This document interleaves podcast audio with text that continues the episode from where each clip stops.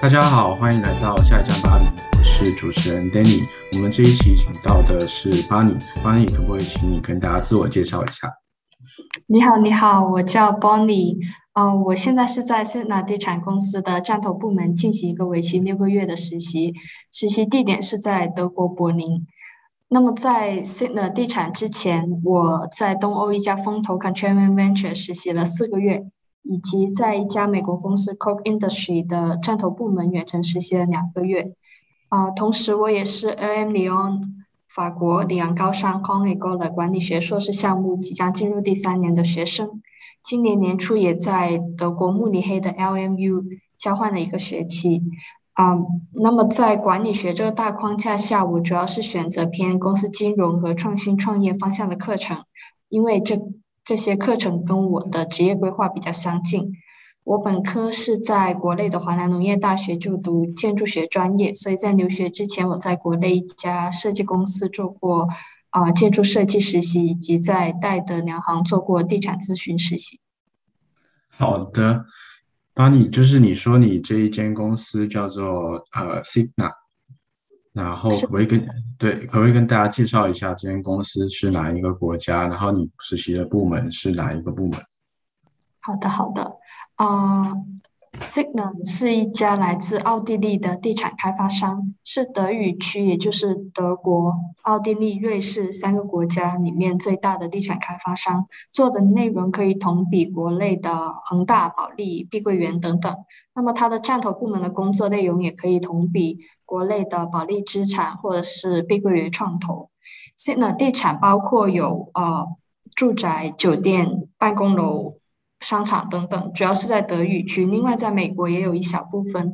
除了地产以外，现在也有零售方面的资产，例如啊，国际知名度比较高的卡迪威。其他呢，主要是德国本土比较知名的体育类、家居类和餐饮类的品牌。所以，整个 Signal Group。可以说是比较家大业大的，然后跟许多寻求数字化的大企业一样，Signa 一开始是啊建立创投是呃战投是出于战略考虑，然后投资可以对自己核心业务有帮助的产产品和啊 startup，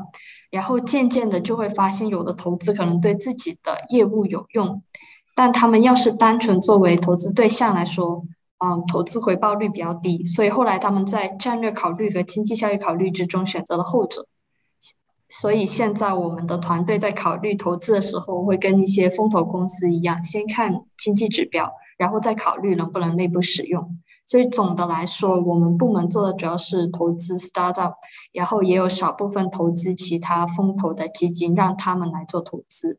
然后，因为啊，Signa 主要是在地产行业，加上地产行业对环境的影响很大，所以我们主要是投资 Seed 或者 Series A 阶段的地产科技啊，建造科技和清洁科技，也就是 Property Tech、Construction Tech and Clean Tech。了解，呃，就是这个，你是在 Signa 的这个 Corporate Venture Capital 这个部门实习吗？是的，是的。然后你的这个实习的职位是，就是呃，analyst 吗？对对对，了解。然后你就作为分析师，在这个 CBC 的这个部门里面，你具体的工作内容大概有哪些呢？嗯，我实习的内容主要是找适合投资的 startup，和他们见面，研究他们的商业模型，还有他们所在的市场。判断能不能投资他们等等，然后我刚刚说的这些都是需要独立完成的，所以我会经常去见各种公司，去各种啊 networking 活动，去认识 startup 或者是其他风投公司，来扩大自己的工作社交圈，因为这样做就可以更容易接触接触到质量更高的投资对象。嗯，除此以外，我还需要做很多市场研究。看看团队里面大家最近留意到哪一些新的趋势，哪些新兴市场值得深入研究，然后我就会去研究、去分享成果，然后开会大家一起讨论。我个人觉得是挺有挑战度的，因为，嗯，这一定程度上要求你是个有社交牛逼症的人，但是我并不是。然后加上还有一点文化差异在，所以一开始还是要花一点时间看看怎么别人是怎么 networking 怎么打关系的。而且你刚刚说，就是因为你毕竟还是一个外国人嘛，然后在这个 team 里面，你工作的时候你是都讲英文吗？是的，是的，我们现在这个 team 的工作语言是英语，因为我们作为呃一个投资范围是全欧洲的团队来说，就是你必须要会讲英语。所以之前我也有给一些朋友一些 tips，就是你怎么判断一个公司是不是只招呃会法语或者只招会英语的实习生，就看他们的官网，一般他们会 post 自己投资过的公司，要是超过三分之一都来自不是讲法语的国家，那基本上你只要讲英语就够了，所以就放心的投吧。然后，当然讲英语也会有难度，因为跟不同国家的人见面，有时候碰到英语不好的，或者是口音很强的，我都会比较难理解。然后碰到英语母语讲的特别快的，我也会很难理解。所以，呃，这些问题，语言问题，只能一步步克服。了解，就是你一起来在欧洲实习的时候，都是做这个讲英语的实习吗？是的，是的，我啊，在现在还有在 Control Venture 都是用英语实习。了解，然后你这间公司是在德国，但是他们呃不讲德语嘛？就是你们工作的这个 team 的组成都是外国人吗？还是还是德国人比较多？哦，我们部门我们 team 的话，目前是有六个人，两个 managing director，一个 investment manager，一个 associate，一个 analyst，还有我就是实习生，然后是算是一个小团队，嗯。所以每个人都会需要，就是身兼多职，做很多东西。然后团队里面除了我一个中国人以外，还有一个毛里求斯人，啊，其他四个是国际经历比较丰富的德国人。其实我刚入职的时候还有一个玻利维亚人，但是他最近离职了。所以的话，啊，可以说一半人是只会说英语，一半人是会说英语也会说德语。但是因为我们接触的人都是在欧洲范围内，所以我们基本上是都。说啊英语，而且就在办公室里面的话，尽管他们都是就是有一半的是德国人，他们还是会用英语来沟通。是的，是的，这一点在德国是还是相当好的。就就算你有三十个人，里面只有一个人只会说英语，他们还是会说英语。而且就是这样的话，你跟他们工作上，就是除了语言上面，你会有遇到什么样的挑战吗？有的，有的。总的来说，我觉得啊，文化差异确实是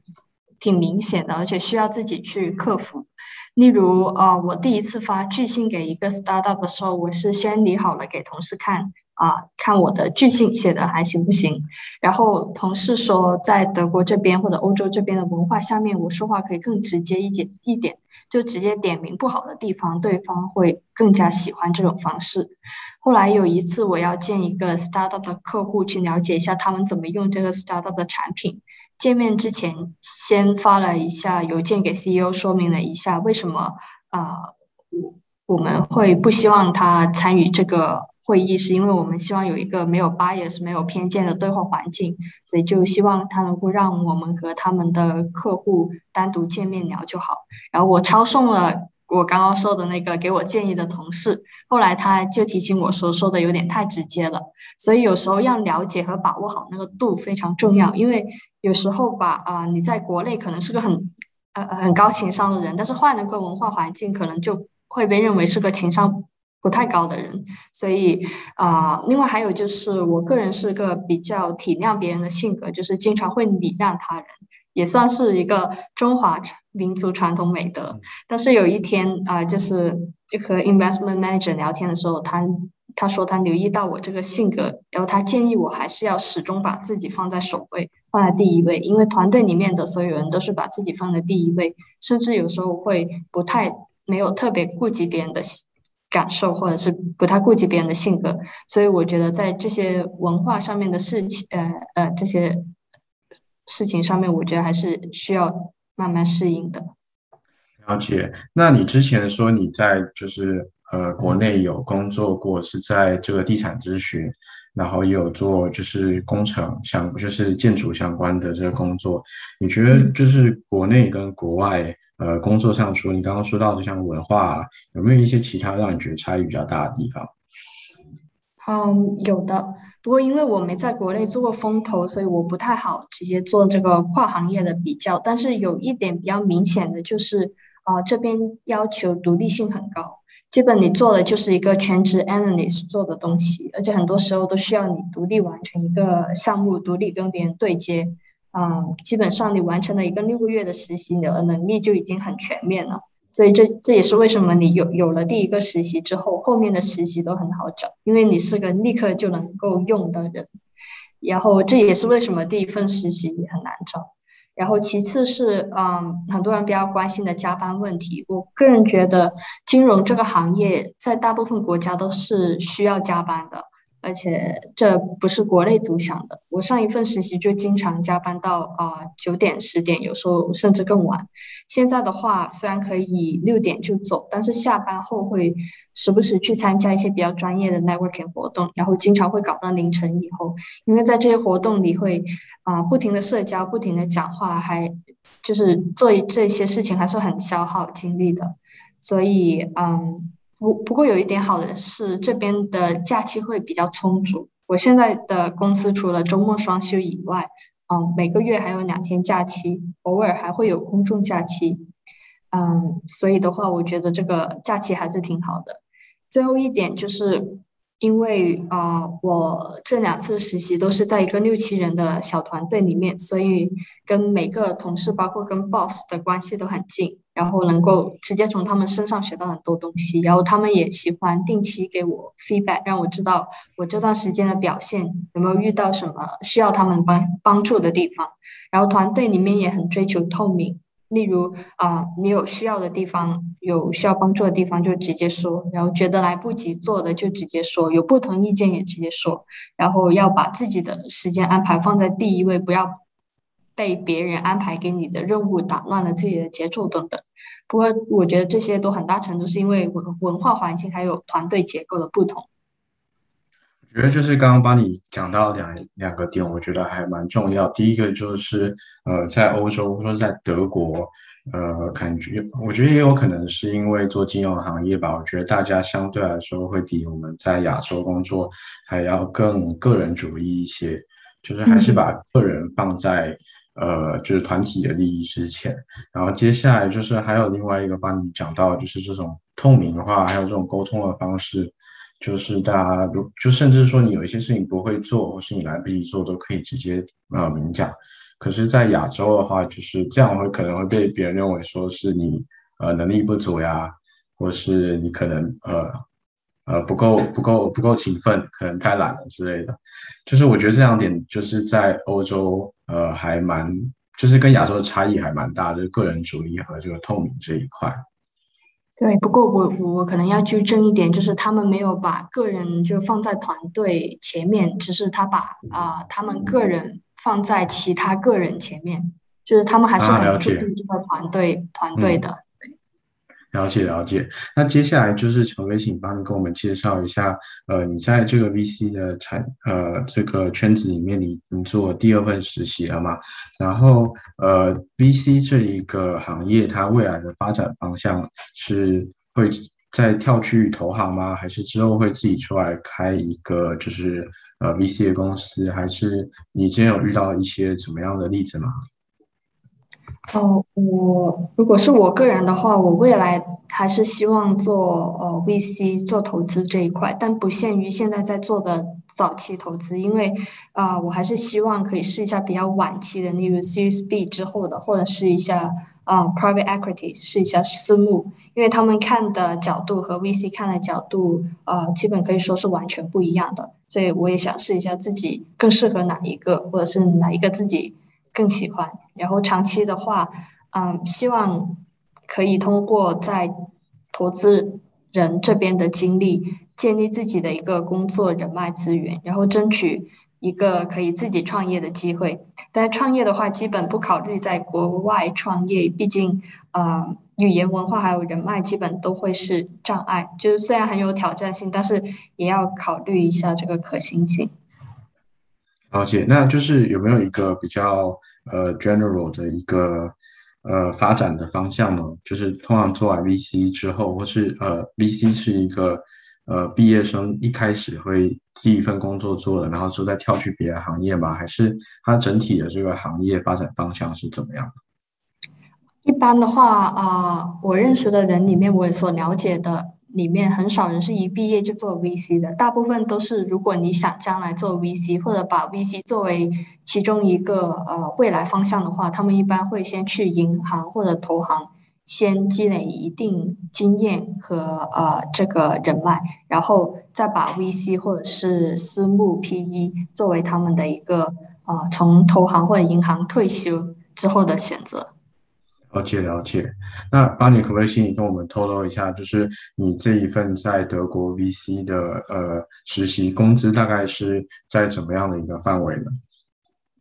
嗯，目前薪水的话，就是金融在欧洲的正常水平，也就是实习的话就是一到两千欧的样子。然后正式员工的话，我就呃暂时不太了解，但是我。我不得不说一下，这个扣税还是比较狠的，就是我的实习工，我的实习工资在扣税之后三分之一就没了。了解了解，就感觉在整个欧洲都是差不多这样子。是的，是的。好的，接下来就是第二部分，我们想要跟巴尼多聊一些，就是在他找到实习的这个过程当中，呃，经历过哪一些困难，然后还有可不可以给大家一些呃找实习的建议？那我们第一个问题想要请问巴尼，就是当时你找这个实习，你用应该说，呃，你找第一份在呃欧洲的实习你是用了多久？然后。接下来第二份又用了多久？然后分别大概是投了多少份履历呢？好的，好的，嗯，其实我找第一份是找的挺吃力的，那时候一共找了半年多吧，然后一共投了三百多份简历，面试总共不超过十次，最后才有了一个 offer。然后这听起来还是挺压抑的，不过还好我是呃，我当时比较擅长调节自己的心态，然后其中一个办法就是。啊，既然我没有实习，那我就先上课。没有课上，那我就自己在 Coursera 啊、DataCamp 或者是嗯 LinkedIn Learning 这些平台自学自己感兴趣的课程或者是软件。这样的话，我就不会觉得这段时间是虚度的，就不会对自己感到懊恼。而且学了这些技能之后，对你找工作还更有帮助。然后，嗯，回到找实习上面，我觉得。原本不应该有这么难的，只是刚好因为上一年是疫情，然后岗位收缩的比较严重，加上很多时候啊那些会招中国人的岗位是因为有中国业务，然后因为疫情也都停了，所以我身边的同学上年找实习大都找的非常辛苦，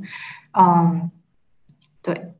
了解，那你这两份实习分别是在哪一个平台找到的呢？是透过他们官网，还是呃求职网站，还是内推，还是就是呃你呃直接去 Network 找到的？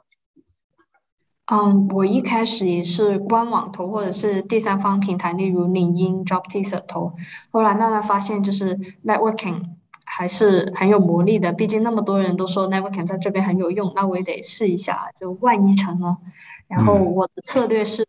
嗯，在领英加了很多跟我差不多领域的人，例如做啊并购、做私募、做风投的。然后只要我加的足够多，例如上千个，他们之中就有很多人会喜欢看到别人发的招聘信息就会点赞，然后他们一点赞，这些本来我看不到的招聘信息就会出现在我的首页。然后我一看到这些合适的招聘信息，我就会私聊发这个信息的人。首先，我会先是抛出两三句啊自己最亮眼的点，还有动机来吸睛，然后一般吸引到了，他们就会发给你另外一个链接或者是邮箱，让你发简历和动机信。但这个过程里面最重要的是，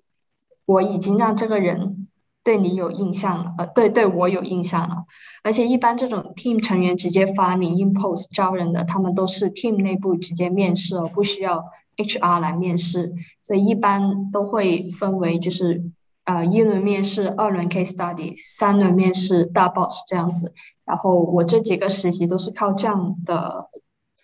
基本上都是靠这样的方式得来的。然后现在我也有蛮积极的分享这种别人点赞的招聘信息到我们学校的一个求职分享微信群，然后希望可以帮助到其他人。了解，就说你这两个实习都不是你直接在官网投的，都是在领英上面，呃，通过你刚刚说这样的方式去联系到的嘛？是的，是的。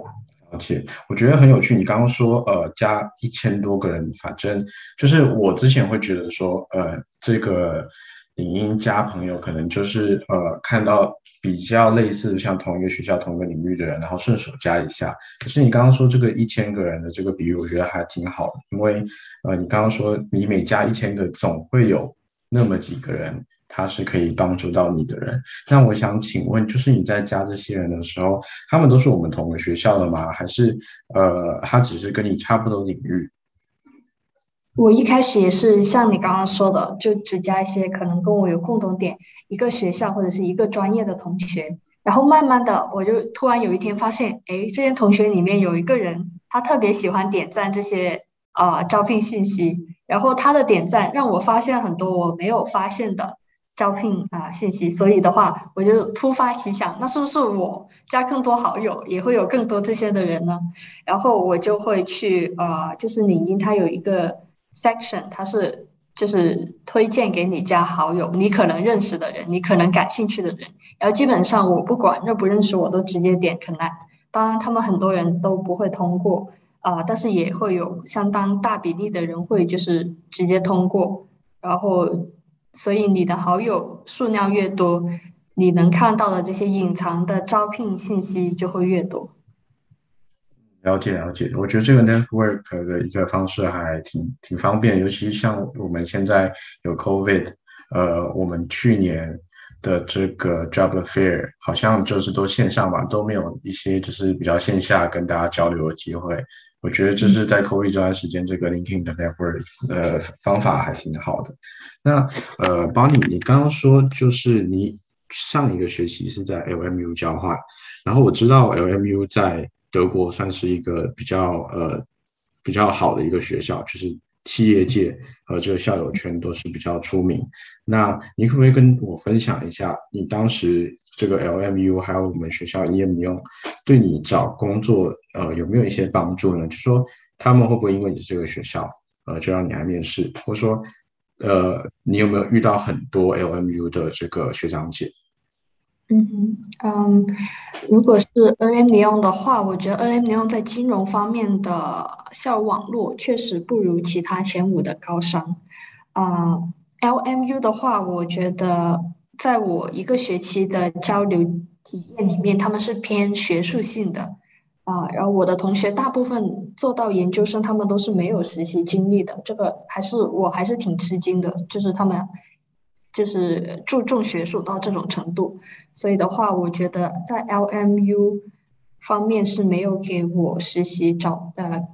提供很大的帮助。NMU 的话，应该会对找 marketing 的同学比较有帮助，因为。我们学校在 marketing 方面的口碑很好，然后嗯，说到法国同学的话，啊，我觉得他们找实习不太难，因为学校的口碑，啊，毕竟还是有的，就是作为前五高商，尤其是在啊刚说到的 marketing 领域，呃基本配配霸上来的法国同学，零经验的话都能找到不错的第一份实习，然后也有很多人喜欢在 startup 里面。啊，做第一份实习，然后也有不少有经验、有背景的啊，从本科上来的法国人，他们就能够找到更好的。例如金融领域的话，基本都是四大起步。然后中国同学的话，我觉得他们啊都找的挺好的，虽然这个过程很难，也有可能是因为除了大企业。有这种国际化业务的需求以外，小中小企业基本都不会提供这种岗位。但是我认识的找金融或者 marketing 的同学都找的挺好的。例如啊，金融有做并购、做私募、做金融市场、做审计会计的都有。然后，嗯，如果你想走捷径，你可以在领英排一排一些做金融公司的实习生。要要是你有发现有中国人，你可以在排一下这个位置之前是不是也是中国人。如果也是的话，你基本可以确定这个位置就是对接中国业务，然后只招中国人，然后你就可以记好记下来这个公司，记好这个岗位，然后等现任实习生实习三到五个月的时候，你就可以去探探口风，是不是要去招下一任了？啊，我觉得你这个方法真的太厉害了。呃，我知道的就是在呃法国，尤其在 EMU 这种比较呃排名比较前面的学校，有一些。呃，实习的岗位确实是被同一个学校，甚至呃会讲中文的人给垄断的，然后就是很需要去知道说这个职位是什么，然后他什么时候开始，什么时候结束，在对的时候，呃去找那个前一份实习的，呃前一份前一个实习生，然后让他帮你再推荐进去这样子。是的，是的，我有不少同学也是用用这种方式获得了一个内推的机会。其实内推的机会，嗯，就是让你获得有第一次面试的机会，但是之后怎么样还是要靠你自己。了解。那讲到这个面试，可不可以请帮你跟我们分享一下你这一份实习面试的流程？呃，他们用的语言啊，大概问哪一些问题？好的，好的，嗯。那我参加过的面试过程，基本都是一轮面试、二轮 case study，然后三轮面试。一轮基本上就是来了解你是怎样的人，以及你找这个实习的动机，问一下你的一个背景，还有之前的实习内容，你为什么想做这个，然后你对这一份实习的期待，然后他们通过问这些问题来匹配，呃，来判断你对这个你跟这个团队的匹配度。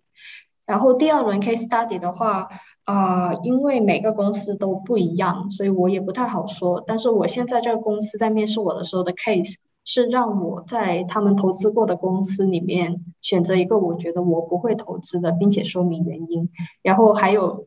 啊，第二个 case 就是给我一个 startup 的融资历史，然后让我做一个他们的 cap table，就是每个投资人各拥有这个公司的多少份额。就是一个计算的问题，让呃，就是想看一下我了不了解比较呃 technical 的一些问题。然后说实话，我觉得是比较难的，因为只给了好像三天左右的时间。然后啊，第三轮的话，可能就会跟你讲一些一些你 case study 的优缺点，然后。也会更多的讲一下你对这个市场或者对这个行业的理解，就是啊，你对什么感兴趣，为什么感兴趣？然后在这个环节，在这个第三轮，你就要啊很用力的展现自己。例如我之前在 Control Ventures 做的时候，有独立完成过一份啊能源报告，然后这一份 report 就在后来他们自己办的一个峰会上面发布了。然后那个峰会上面当时参与的人有包括美国能源。部部长还有欧盟委员会能源部长，也就是说，他们很可能在现场也看了我写的报告，所以这个事情我就会拿出来说。然后我还会提到我的一些未来的规划，有的部分可能会比较宏大，但是也比较实在，所以面试官有的时候也会喜欢，就是也会被你这些想的，但是不一定已经做了的东西一些想法给惊艳到，然后。准备面试的时候，啊，我的建议是一定要了解谁会面试你。如果你不知道是谁的话，你先上领英，把整个 team 的人的背景先过一遍，然后尝试跟每个人建立共同点。例如我被啊 MD 面试的时候，我会有意无意的提到他负责的 startup 所在的行业，然后会给他一种你跟他有一种同样的 vision 的信号，就是暗示。然后其次是一定要做好呃准备，然后我每次面试之前的准备基本都是要写上十几页，就跟准备期末考一样，因为我要预想他们呃想要了解的关于我自己的内容，然后准备一些我想要问他们的内容，同时还要啊了解他们所在的领域、所在市场，先是宏观的了解，然后抓住其中一个趋势去深入了解。这样的话，他们问你一些比较 general 的行业问题的时候，你你有话可说；然后问你你自己的看法的时候，你有一个切入点，并且可以说的很深入。所以啊，一定要提前做好准备，而且要练习一下，因为非母语面试还是很不一样的。我记得我第一次英语面试的时候是惨不忍睹。然后啊，做好准备之后，你也会表现得更加自信，这也是个很大的加分点。而且我刚听你这样讲，我就想到，就是以前，呃，我们老师会跟我们说，就是呃，fail to prepare 就等于 prepare to fail，就是呃，在 prepare 这段呃过程当中，其实很大程度决定了你之后在面试的你的当当时你的自信，还有你对你自己讲出来的话的掌握度。那邦尼，我想要问你，就是刚刚你说，就是第二关是比较偏 technical 的，你可不可以跟大家就多分享一点？呃，就是你刚刚说找到这个公司，然后呃是他们之前投资过，但你觉得你不会投资的这个这个问题，当时你是怎么样去呃准备，怎么样去回答的呢？好的，呃，那这两个 case study 的话，首先第一个。呃，因为我在网上能找到关于他们投资过的公司的资料不太多，所以我只能从我所知的信息里面选一个我能够发现，呃，有很明显问题的。就是虽然它的优点有很多，但是它的缺点有可能是致命的，所以我就会抓住这个问题来说，就是这个问题有可能会成为他一个以后一个呃发展路上的一个大障碍。然后，但是我提出的这个问题是我不会投资它的原因。但是下一步，虽然他们没有要求，他们要求的只是我刚刚说的第一步。我下一步还会说哦，但是我也看到了它的优点有哪些东西，有哪些啊地方。然后再下一步，我就会说，为了解决或者是缓解他们这个缺点，我提出了哪些方案。这样子的话，你就会给他们呃一种，就是展现你的思维，不仅仅是。停留在他们要求你做的，你还会看得更加远，看得更加深入，然后甚至你还会